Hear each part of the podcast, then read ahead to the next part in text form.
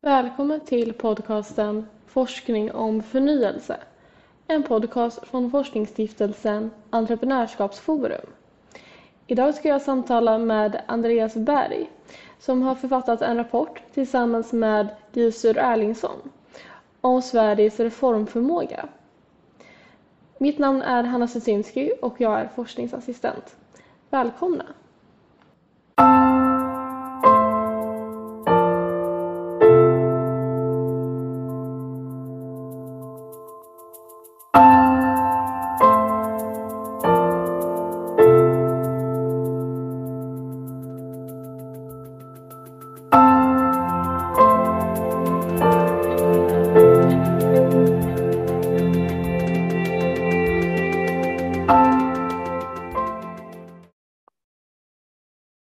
Andreas! Välkommen till podden. Tack så jättemycket. Du är eh, nere i Lund. Eh, jag jobbar vid Lunds universitet ja, och Institut för näringslivsforskning. Just nu är jag på Madeira. Oj, så trevligt. Eh, jag är eh, i Stockholm, men jag flyttade hit ganska nyligen. Och eh, en sak man gör när man flyttar, eller i vart fall när man flyttar och man är 23 år gammal, det är att man hänger väldigt mycket på eh, auktionssidor och eh, på, i, i second hand-butiker. Det tycker jag också är väldigt roligt. Det gör man när man är äldre också kan jag avslöja. Så bra, då kan jag eh, ja, men, börja eh, hitta, hitta på ställen. Och det snyggaste jag vet det är såna här eh, nästintill eh, barocka IKEA-möbler från 70-talet. Eh, som min mamma som inte vill eh, som sätta sig i som tycker det är så, så gräsligt. Det tycker jag är helt underbart. Och ja, 70-talet. Jag, har, jag har viss förståelse för detta. du, du, du och jag har samma inredningsstil. Vi kanske säger någonting om, eh, om mitt hem. Kanske. Men det säger också någonting om Ikea på 70-talet. Att eh, det, det, det gick toppen för dem. Det kom massa nya möbler. Eh, men det gick inte toppen för någon annan. Att eh, det var industrikris och eh, oljekris. Och det är lite grann i den här eran som din, din och er. För du har, författare, du har med författare till rapporten. Ja. Er rapport har avstamp. Det kan man säga ja. Jag har skrivit rapporten med Gissur Erlingsson. Och 70-talet som du beskriver ganska väl var ju en problematisk tid för Sverige. Vi hade ju haft ett antal stora företag. Många av dem började få problem. Precis som nu var det dyrt med energi. Vi fick inflation. Och eh, höga löneökningar eh, fick vi då åtminstone. Det kanske vi slipper den här gången. Vi får se. Men det gjorde ju då att eh, svensk välfärd började Eh, utvecklas sämre. Tillväxten försämrades. Reallönerna slutade faktiskt öka. Vi försökte hjälpa våra företag genom att devalvera kronan. Ehm, en del gynnades av dem, men det var ju de som hade en strukturellt vettig affärsidé. Ikea är ju fortfarande ett ganska framgångsrikt företag får man väl säga. Medan eh, den svenska varvsindustrin och den svenska fordonsindustrin, den hade ju egentligen strukturella problem. Det var inte längre lönsamt att göra bilar och skepp och fartyg på det sättet i Sverige. Vi höll på att ta oss ur industrisamhället och in i något annat. Och samtidigt som eh, det här sker så har man eh, en lite icke gynnsam incitamentstruktur för sparande. Ja, och arbete och utbildning och eh, ganska mycket annat. Eh, vilket gjorde att ungefär samtidigt som det behövde sägas upp folk i industrin så var företagsklimatet ganska dåligt och välfärdsstaten väldigt, väldigt generös. Så vi misslyckades med strukturomvandlingen, vilket i praktiken betyder att vi började få problem med arbetslöshet. Det startade så få nya växande företag eh, och de gamla gässarna fick problem och lyckades inte förnya sig. Ehm, och det var egentligen här som vi dessutom också reglerade arbetsmarknaden och, och började få problem med en tudelning som syntes i att ungdomsarbetslösheten eh, och så småningom också arbetslösheten för utlandsfödda och lågutbildade var markant högre än andra grupper. Samtidigt som inflationen, precis som du beskrev, gjorde att det lönade sig mycket att låna och inte att spara. Allt det här fick vi på samma gång i princip och, och skapade ganska stora problem för Sverige under en 25-årsperiod ungefär. Men var det annorlunda i resten av vårt, eh, vårt närområde? Tänker norra Europa. Både ja och nej. Alla drabbades ju såklart av eh, oljeprischocken i början på 70-talet.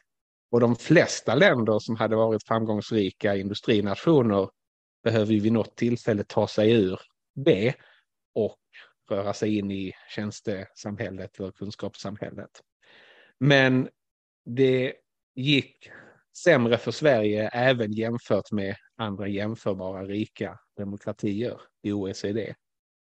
Av olika skäl. Vi är ju ofta extrema så att säga. När det gick bra för Sverige från 1870 till 1970 så gick det ju bättre än för många andra jämförbara länder. Och vi gick från att vara ett fattigt land till att faktiskt vara fjärde i världen. Men när det sen började bli problem så halkade vi efter jämförbara länder. Så eh, det finns något i, i den här svenska politiska kulturen som, som har inneburit att när vi gör någonting så gör vi det ordentligt. Och det har inkluderat en del misstag. Men som vi nog kommer att komma in på väldigt snart så har vi också varit bra på att lära oss av de misstagen. Ni har eh, med eh, ett, eh, ja, det tycker jag, väldigt intressant diagram i rapporten som man fångas ganska starkt av. Och det är det här med transfereringsförsörjning. Och den är ganska svår att beskriva i ord utan jag skulle mer hänvisa till rapporten som finns på Entreprenörskapsforums hemsida. Men lite kort så kan man väl beskriva det som att man, det an, man har brutit ner andelen eh, olika typer av socialbidrag eh, och över, en, över tid hur, det har, hur de transfereringarna har förändrats. Och det finns en kulmen i mitten av 90-talet eh, och det finns ju här, lite intuitivt rimligt att så här, okay, så här, det var en ekonomisk kris, var hög arbetslöshet, många fick bidrag, eh, rimligt att det kulminerade. Eh, men det finns ju ingen kulmen i den andra krisen, den, eh, där jag också levde vid 2008-2009. Eh, det märks inte, liksom inte riktigt i det här diagrammet. Du har helt rätt och jag tycker det är jätteintressant att jämföra dem kriserna. Jag är ju gammal nog att minnas båda. Och 90-talskrisen drabbade ju, precis som finanskrisen 2008-2009, alla länder i västvärlden. Men då drabbade Sverige mycket värre än jämförbara länder. Och det beror ju på att i princip alla de problem som, som jag nyss beskrev, de kulminerade i 90-talskrisen. Man hade dolt dem tillfälligt genom en jättedevalvering av den svenska kronan i början av 80-talet. Plus att det av olika skäl rådde en internationell högkonjunktur. Så under större delen av 80-talet var det eh, tjo och tjim och glada tider och neonfärger och korta kjolar och, och halabaloo. Men när 90-talskrisen kom så smällde det rejält och den svenska arbetslösheten eh, tre eller fyrdubblades och budgetunderskottet blev tvåsiffrigt som andel av BNP. Och, och det där var en väldigt jobbig tid.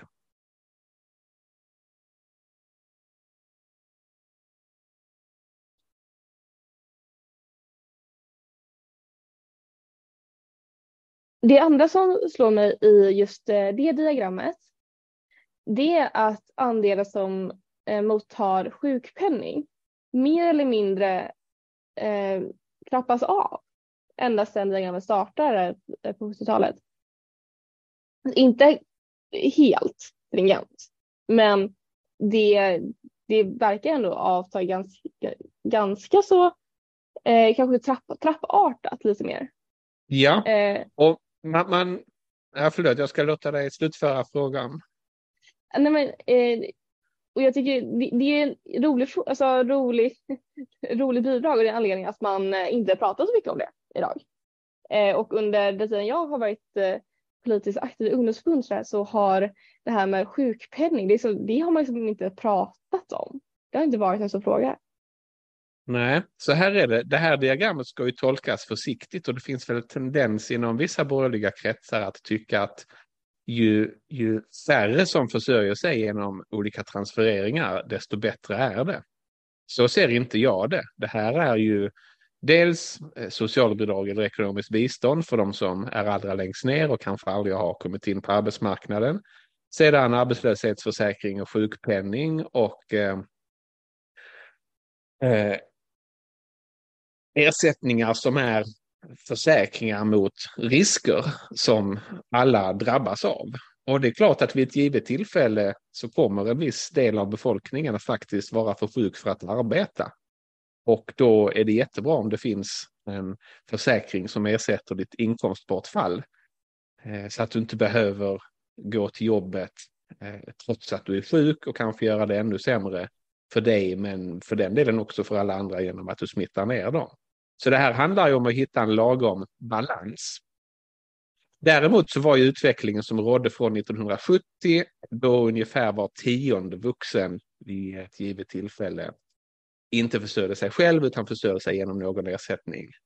Till 93 när jag tror det var som högst när 22-23 procent av de vuxna inte arbetade. Den utvecklingen behövde ju brytas därför att en välfärdsstat måste balanseras mellan hur många som arbetar och betalar in till trygghetssystemen och hur många som använder dem.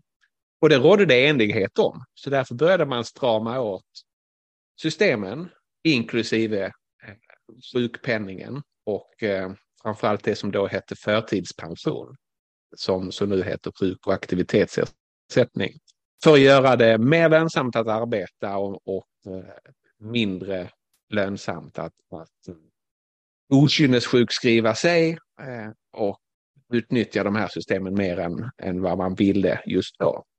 Men sedan dess har det också fallit. Så jag skulle säga att någon gång runt 2006 så började man få en debatt om man kanske hade stramat åt för mycket. Och nu är vi ju tillbaks på 70-talsnivåer. Och jag skulle säga att eh, vi ligger ganska lagom. Nu kan man fundera på hur incitamenten ska förändras i de olika systemen. Det lönar sig ganska mycket att jobba i vissa systemen för de som har ekonomiskt bistånd så lönar det sig fortfarande ofta faktiskt inte alls att arbeta. Så man har ganska mycket justeringar kvar att diskutera men det är inte så att, att ju sämre Eh, system, desto bättre är det för ekonomin. Absolut inte. Vi ska komma in lite mer på vad er rapport faktiskt eh, eh berör.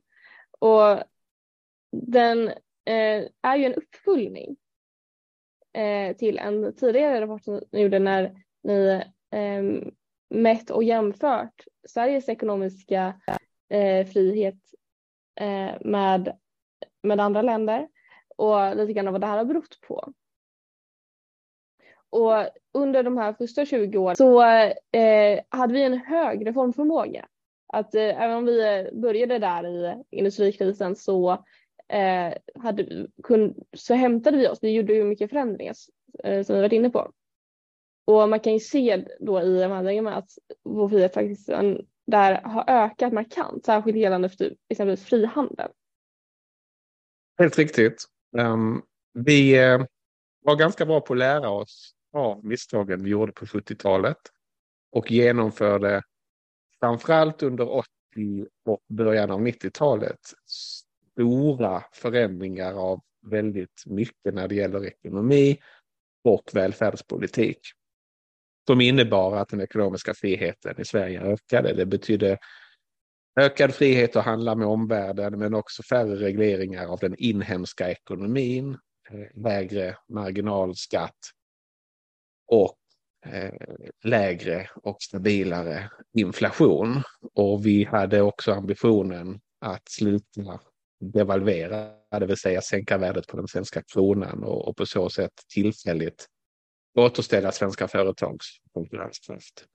Så när man använder det här indexet som, som är gjort för att få ett enkelt och jämförbart mått på ekonomisk frihet, graden av marknadsekonomi kan man förklara den som. I ett land över tiden och när man jämför mellan olika länder så visar det sig att Sverige ökar den ekonomiska friheten kraftigt över tiden och vi ökade den mer än andra rika demokratier.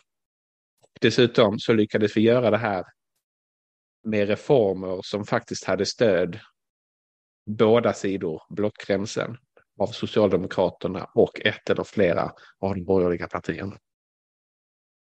I slutet av 80-talet då eh, var som gemene svensk markant eh, rikare, eh, både, framförallt reellt, än vad man var eh, ja, men, om 20 år tidigare. Kunde, kunde det märkas hos liksom, medborgarna att eh, folk har dyrare vanor generellt? Ja, i slutet av 80-talet så var vi i en överhettning, men under hela perioden från jag tror 75 till 95 så fick svenska, före, så fick svenska löntagare faktiskt inte några reala löneökningar alls eller mycket, mycket små. Det vill säga man fick högre siffror i sitt lönebesked men inflationen var också så pass hög att köpkraften inte ökade eh, och, och Sveriges ekonomi hade stagnerat. Och, och, inte minst gäller det när man utsträcker tidsperioden till 90-talskrisen därför att 91, 92 93 så krympte vår gemensamma kaka, BNP, tre år i rad. Så det var en väldigt problematisk period. Och det fina som har hänt är att från 95 och fram till idag så har den trenden brutits och eh, reallönerna har ökat faktiskt nästan alla år. Eh, och de disponibla inkomsten för hushållen har ökat alla år sedan dess. Tills vi eh, till nuet så att säga när elpriser och inflation återställer till problem. Är det här en följd av de reformerna som gjordes under rapport nummer ett? Ja, det är en jättebra fråga. Eh, nu vet vi ju inte för det finns liksom inget eh, hypotetiskt Sverige där vi lät bli att göra de här reformerna för att se hur illa det då skulle gått. Men den länderjämförande forskning och de fallstudier och de teorier som, som nationalekonomer har producerat tyder ändå ganska entydigt på att, att de här reformerna var kraftigt bidragande till att Sverige tog sig ur stagnationsperioden och eh, åter blev en framgångsrik kapitalistisk välfärdsstat.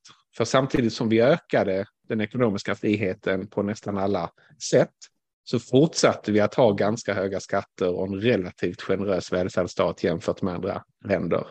Och det var precis den där framgångsperioden som jag och min medförfattare som nu också är med på den här rapporten, Gissur Erlingsson, skrev en artikel om som jag tror kom 2009 Eh, och publicerades i Scandinavian Political Studies där vi borrade ner oss i vad som var eh, den svenska hemligheten, hur det kom sig att Sverige lyckades med det som många trodde faktiskt inte skulle gå. Det var ju väldigt många som spådde att den svenska välfärdsstaten skulle krascha.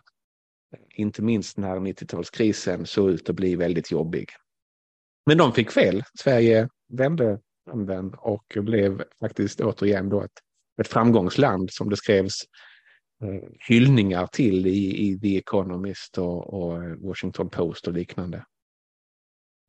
Du nämnde att eh, vi fortsätter ha eh, höga skatter och ganska så stora offentliga utgifter. Ni bryter ju ner och mäter på olika frihetsområden i den här ja. metoden. Vill du snabbt nämna de olika friheterna som, som ni berör? Ja, det index vi använder som görs av amerikanska Fraser-institutet mäter dels statens storlek, hur höga skatter och offentliga utgifter är. Dels rättssystemets kvalitet om man skyddar privat äganderätt och om domstolarna är fristående eller politiskt styrda. Det vill säga fristående istället för att vara politiskt styrda.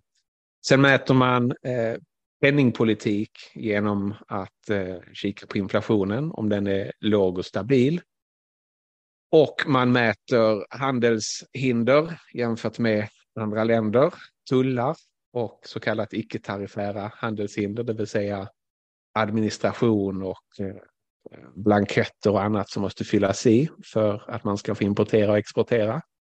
Och den femte och sista dimensionen mäter graden av regleringar av den inhemska ekonomin, produktmarknader och arbetsmarknader. Där finns svenska arbetsmarknadsregler finns där, men också regler kring eh, hur eh, man får Mm. ha utemöbler eh, på restauranger och, och eh, vad man får sälja och hur man får marknadsföra saker och ting. Och allt det här använder de offentligt tillgänglig statistik för att kvantifiera och göra om till en enkel och begriplig skala från 0 till 10, där 10 betyder större frihet för marknaden och, och 0 betyder då eh, mindre ekonomisk frihet och mer statligt inflytande. Och det fiffiga vi gör i artikeln är att vi, vi utlämnar egentligen den första dimensionen, statens storlek. Eh, därför att vanlig ekonomisk frihet är ett genomsnitt av alla de här fem dimensionerna. Men då missar man hur mycket som hände i Sverige därför att när vi till exempel genomförde en skattereform 1990, ja det vi gjorde då var att vi fortsatte ta ut ganska höga skatter, men vi tog ut dem på ett mycket smartare sätt. Och det innebär att statens storlek minskar inte så mycket, men ekonomin kommer funka mycket bättre. På samma sak så ökade vi graden av frihandel, vi avreglerade och privatiserade mycket av den inhemska ekonomin. Vi fick ner inflationen och allt det här gjorde att, att Sverige fick nästan lika fri ekonomi som, som länder som Storbritannien och Nya Zeeland och Irland och USA. Som råkar ha mycket lägre skatter men som eh, i övrigt påminner ganska mycket om, om Sverige numera. Och i vissa, fall i, Sverige, i vissa fall är Sverige till och med eh, bättre än USA. Vi är till exempel bättre på frihandel än vad USA är. Det är nog intressant att vi är ju ganska unika i vår eh, modell. Vi har hållit fast vid den här ja, prototypen att vi har den stora offentliga utgiften men samtidigt konkurrera på, en, eh, på, på, den globala marknaden till skillnad från Storbritannien som har en mycket lä lägre skattesats. Frankrike har vi kanske en liknande typ av ekonomi. Eh, ja, man kan ju se ungefär samma mönster i, i norra Europa. Frankrike har ganska mycket inhemska regleringar. Eh, däremot så Sverige och de andra nordiska länderna ganska jämförbara. Inte minst Sverige och Danmark påminner en hel del om varandra. Ja, det var min fråga. Är det svårt att jämföra länder emellan? Ja, det är det ju såklart, men fördelen med den här typen av index är att man faktiskt använder experter i varje enskilt land och sedan försöker göra jämförelserna rättvisande. Vilket innebär att, att vi nu kan säga med, med ganska stor säkerhet att Danmark faktiskt de senaste 20 åren har högre skatter än Sverige. Vi hade världens högsta skatter fram till 2001 och då var det just Danmark som vi kom oss. Däremot så har Danmark en, en mer flexibel arbetsmarknad, det talas ibland om flexicurity, än vad Sverige har. Så genom att, att använda statistik på det här så kan vi i bästa fall faktiskt lära oss av andra länders goda exempel. Ska vi komma in lite på eh, de, här, de senaste 20 åren? Ja. Eh, för även om eh, som, även vi ändå blivit rikare så har ju den här reformtakten har ju avstannat. Eh, ja.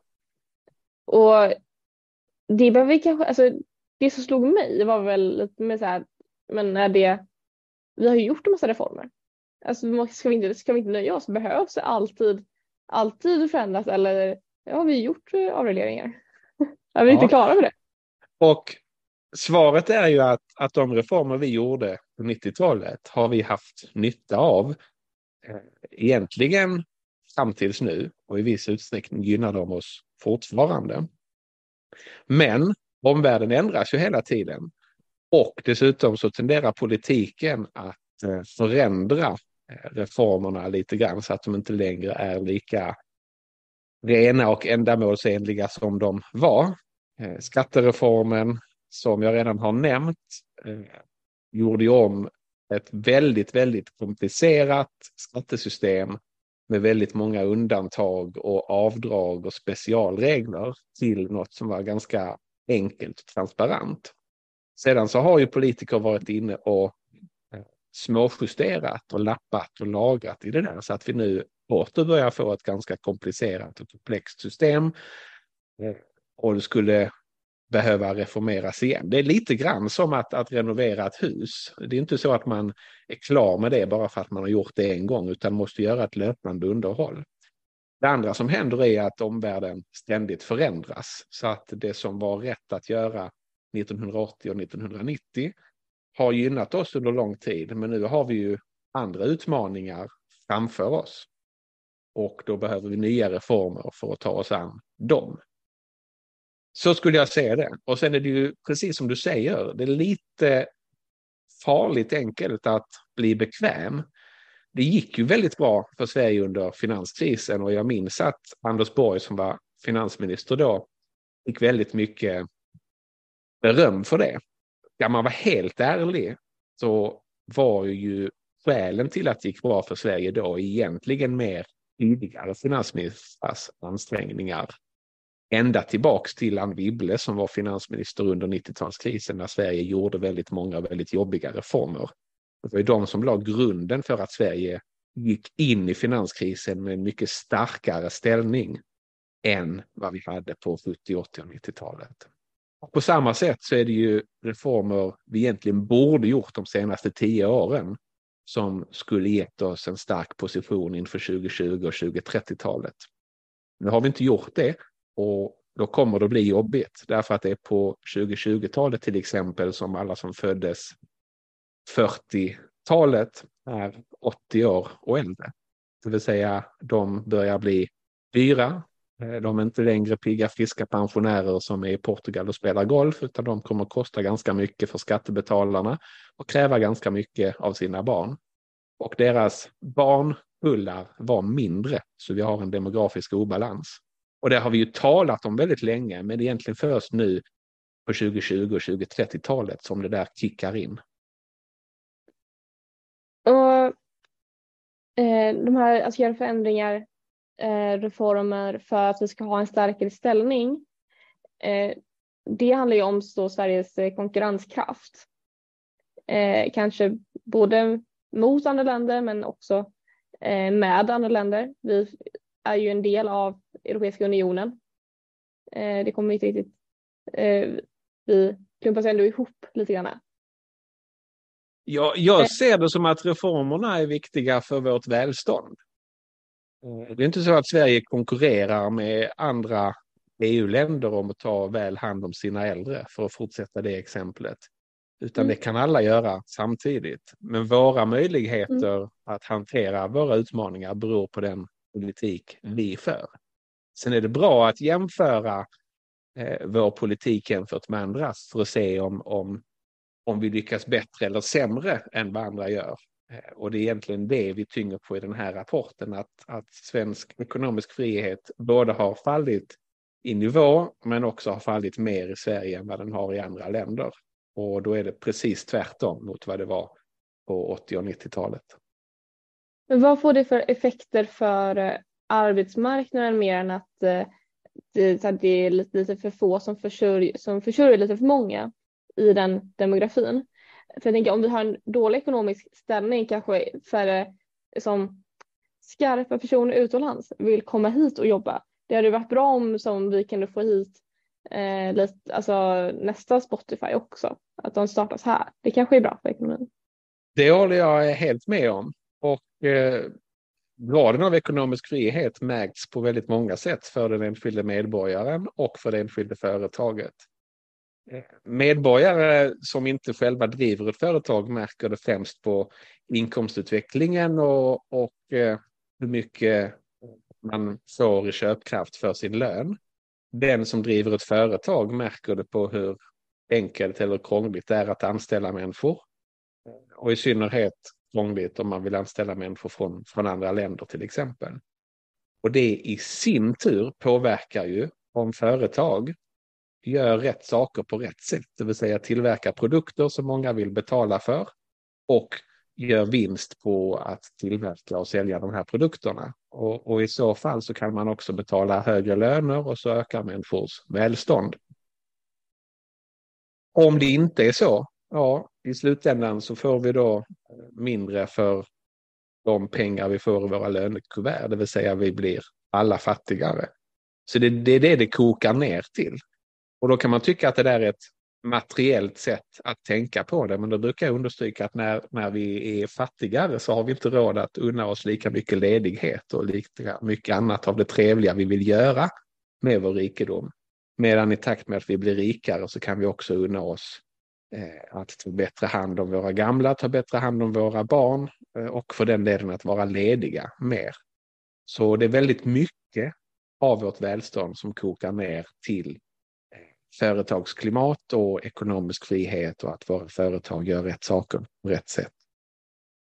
Jag tycker det var en väldigt bra konkretisering av varför, den här, varför det är relevant att fortsätta reformförmågan och, Eh, och varför det, det, det, det är bra med en ekonomisk frihet även om det intuitivt absolut eh, låter som en bra grej att ha men det kan vara svårt att omsätta i eh, liksom, vad, vad, vad det gör för skillnad. Eh, jag frågar lite avslutningsvis. Eh, finns det någon enskild reform du ser som skulle öka Sveriges välstånd på kort sikt nu när vi går in i den här ekonomiska situationen? Det beror på vad du menar med den här ekonomiska situationen. Nu är det ju ganska många problem som dyker upp samtidigt. Eh, dels så har vi eh, inflation och vi har ökade energipriser. Eh, tyvärr konstaterar jag att väldigt mycket är fokuserat på att sminka över problemen med tillfälliga stöd och lättnader. Men, men det är ju så med, med smink och kosmetika att det rättar inte till det faktiska som finns under.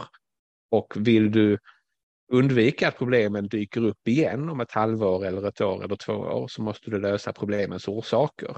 Har du inflation och dyr energi så beror det på att kostnaderna är för höga och då måste du rätta till det som, som gör att kostnaderna är höga. Och det är såklart mycket svårt, eh, men det, det, blir så att säga inte lättare av att man fokuserar på, på eh, att, att tillfälligt sminka bort problemen.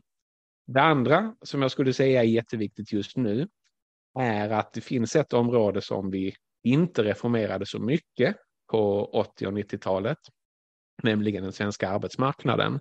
Och där syns nu stora strukturproblem som innebär att när vi talar om den svenska arbetslösheten och säger att den är 7-8 procent så är det ett genomsnitt som inte säger så mycket.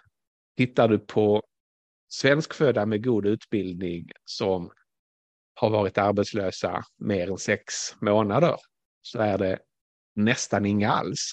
Det vill säga arbetsmarknaden fungerar någorlunda för den gruppen. Men tittar du på människor med låg utbildning som kanske dessutom är utlandsfödda så har du en arbetslöshet som är mångdubbelt högre.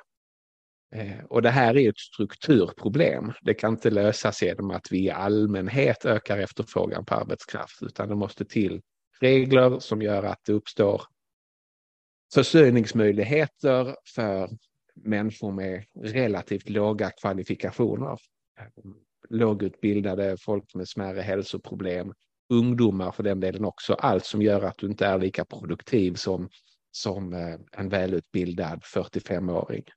Det eh, är vad Sverige borde fokusera på just nu och lyckas man med det där så får vi fler i arbete, då får vi fler skatteintäkter, då får vi också bättre möjligheter att ta hand om eh, 40-talisterna när de är vårdkrävande. Tack så mycket. Eh, när, det här, eh, när det här sänds så finns eh, lanseringen eh, av er rapport att se på Entreprenörskapsforums eh, Youtube-sida och rapporten kan man eh, hitta på hemsidan entreprenörskapsforum.se. Eh, tack så mycket för att jag fick prata med dig Andreas. Ha en Tack bra tid. Det var roligt.